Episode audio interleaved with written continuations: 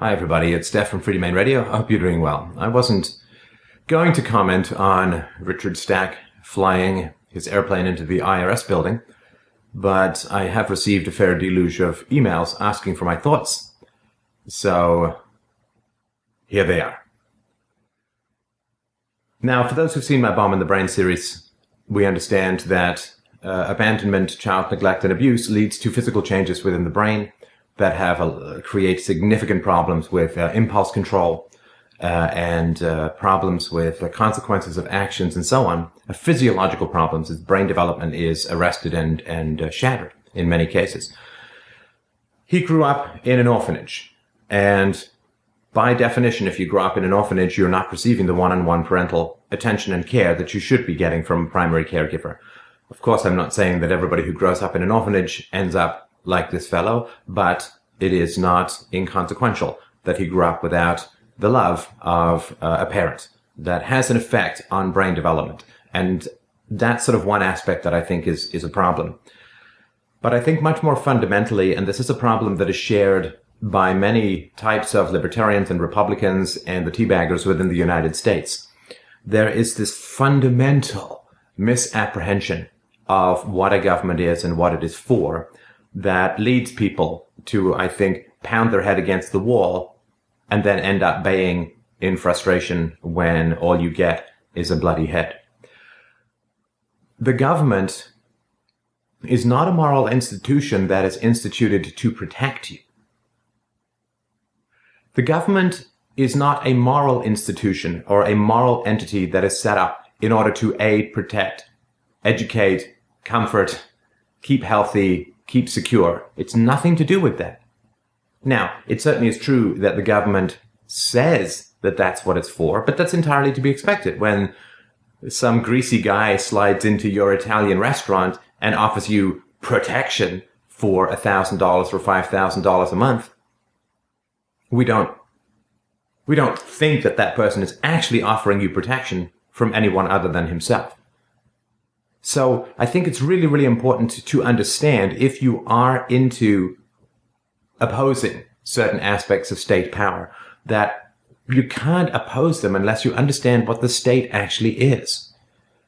This guy, uh, he wrote thousands of letters to his congressman and uh, the reports are that he tried to write his house off as a religion and, and or, or say that his house was a church and then not pay taxes because he was angry at the Catholic Church. In other words, what he was attempting to do was to hold government to a moral standard. Because the government says that it's all about moral standards, but but it's not. It's not. It's like the mafia offers you protection in return for $5,000 a month. And then you get robbed and you write lots of letters to the local mafia don saying, Hey, where's my protection? Well, it's probably the mafia guy who stole from you, right? So writing letters to congressmen and, and having demonstrations and so on is all the equivalent of picketing in front of the local mafia don's mansion, complaining that you're not getting the protection that you have paid for. You're not getting the protection that was promised to you in return for the $5,000 a month that is being extorted from you. It's, it's, it's insane. It's, it's fundamentally insane we would view somebody as insane who took the mafia's promise of protection seriously and attempted to cash in on that, attempted to hold the mafia to the moral standard that the mafia was claiming. We would recognize that that person just had a fundamental misunderstanding of what the mafia is, of what a criminal organization is all about. Yeah, they'll make promises. Of course they will. And yes, they will be happy to educate your children on how great the mafia is and so on. But that has nothing to do with the, the actual ethics, the actual reality of the situation. The government has no interest in protecting your property. I mean, that's mental. The government can't be interested in protecting your property because it takes almost half your property to begin with. That's like saying, I'm really interested in maintaining your health, so I'm going to have to saw off your leg. Well, clearly I'm not interested in maintaining your health if that's my first approach to it. The government is not interested in protecting your property any more than the farmer is interested in having his cows wander free across the plain. Now, the government will give you a certain amount of liberty, of course, because that makes you more productive as a tax livestock. For sure, it'll give you a small amount of property rights. Uh, it will give you some ability to choose your own work. Why? Because that makes you more motivated to work hard and to um, to pay your taxes, and you will pay more taxes. I mean, we are free range livestock. Uh, in the Middle Ages, it was uh, not free range, but rather cooped livestock, and it wasn't very productive. Now governments have figured out that if we give people certain liberties and some property rights, they're much more productive. But it's got nothing to do with setting us free at all. It's the same way that if farmers found out that giving cows uh, each of their own, uh, you know, five to a field or whatever, uh, made them 10 times more productive in terms of meat and milk, they would do that, but not with the next intention of setting the cows free, but simply because it made them more profitable to harvest from. So yeah, you've got some freedoms and you have some property rights and you have some, you know, bad access to a terrible justice system.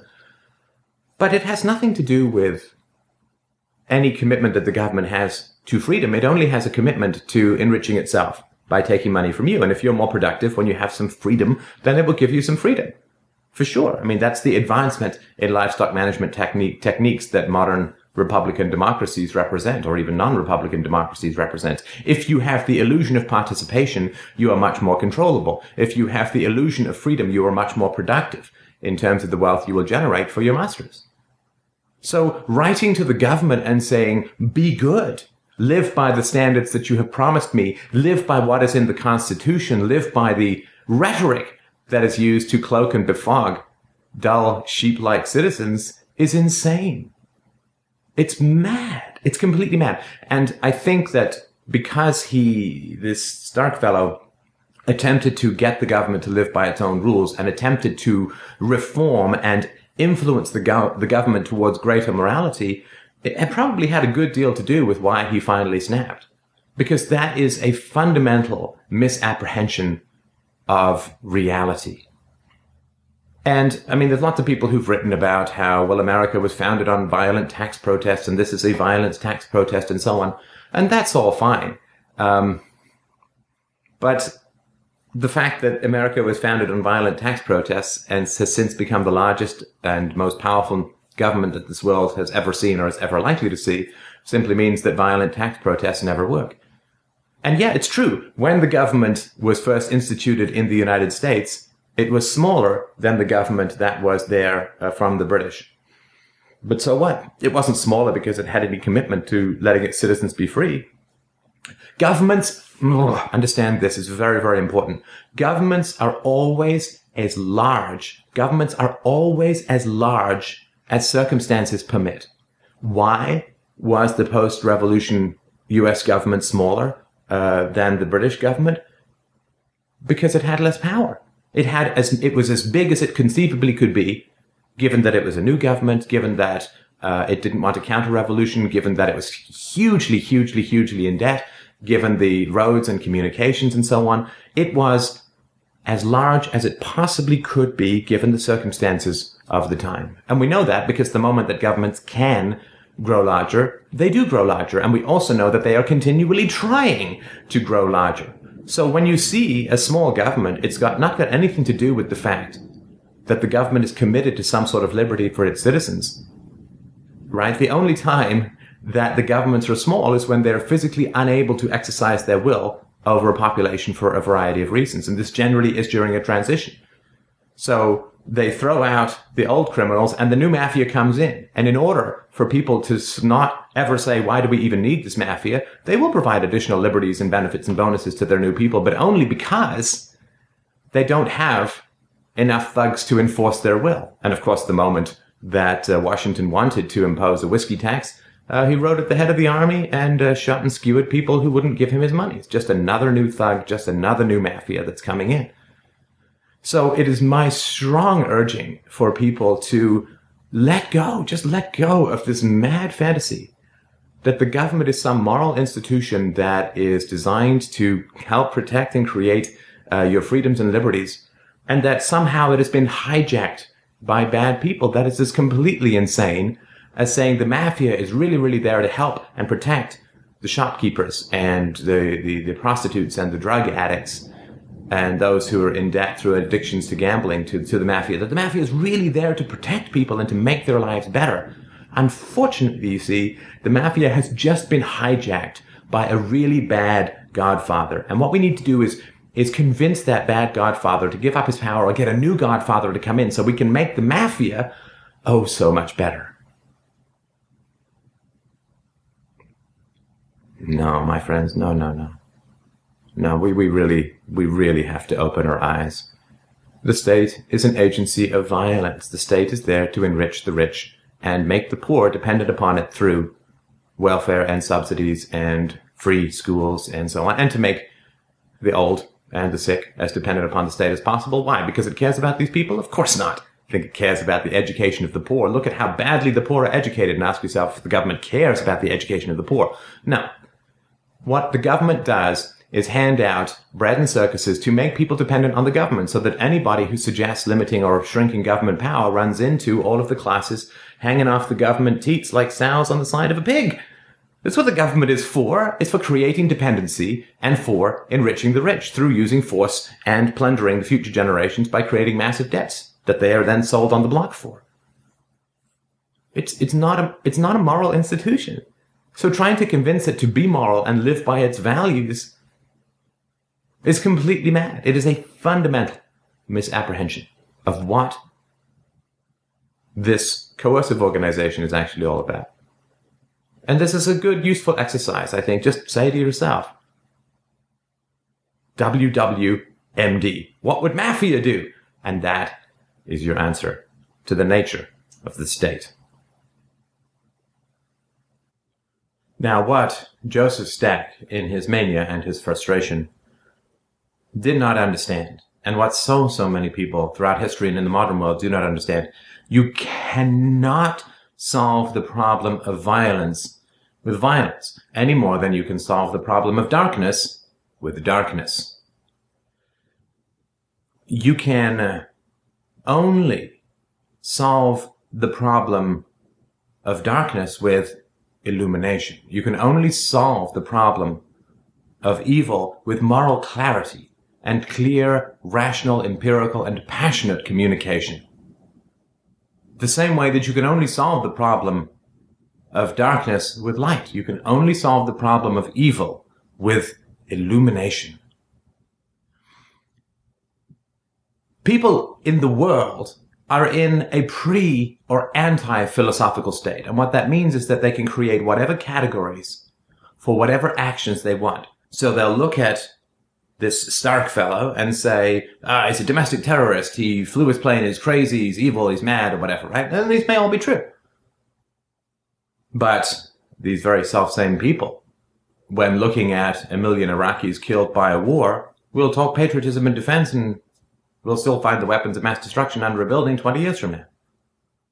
And so people at the moment live in a state, state of moral superstition. They can create, in the same way Hindus can create a god for every pebble, they can create a moral category for every action, which are all completely separated from each other, like bubbles in a high wind. They're all completely separate and opposed to just bouncing around completely madly. Like those lottery balls. And so people can make up whatever moral rules they want for whatever particular circumstances they have. Until we can get people to understand that morality is not subjective and morality is not divine. Morality is consistent and clear and rational principles that are universal. Until we can get people to understand that, people will simply make up whatever moral rules they want for their own particular emotional defenses for each particular instance of an event. Right? You, you understand? To kill civilians is immoral.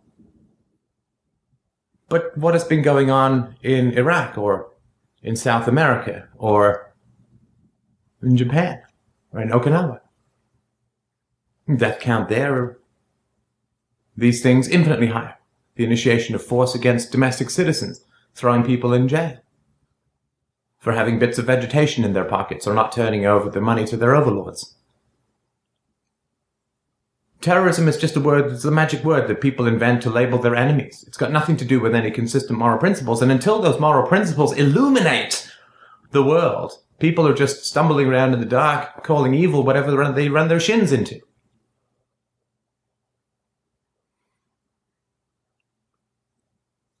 evil can never be fought. Evil can never be fought because evil always portrays itself as the good. And as long as it is believed to be the good, it can never be fought. The moment that evil is recognized in general as evil, it ceases to have any power. In the same way that slavery was considered a Christian moral imperative to protect the darky races in the past, now, in the Western world, it is considered an immorality, and nobody can advocate slavery in any reasonable, rational, or public circles without being labeled a complete crazy, evil hoodlum. Hitler has been recharacterized as evil, and of course, rightly so. But Hitler was considered a hero by the German working and middle classes and some of the industrialists in the 1920s and 1930s. He was going to save them from the communist genocide run by the Jews as people saw it in Russia. It happened in the 1920s when all the Christians were killed. And now he's uh, evil.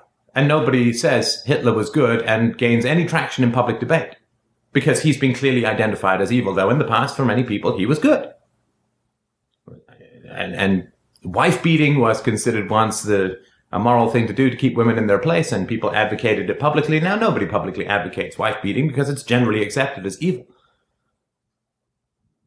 And this was achieved through a pounding, grinding, dull, passionate, energetic, empirical repetition of the rational universality of moral principles.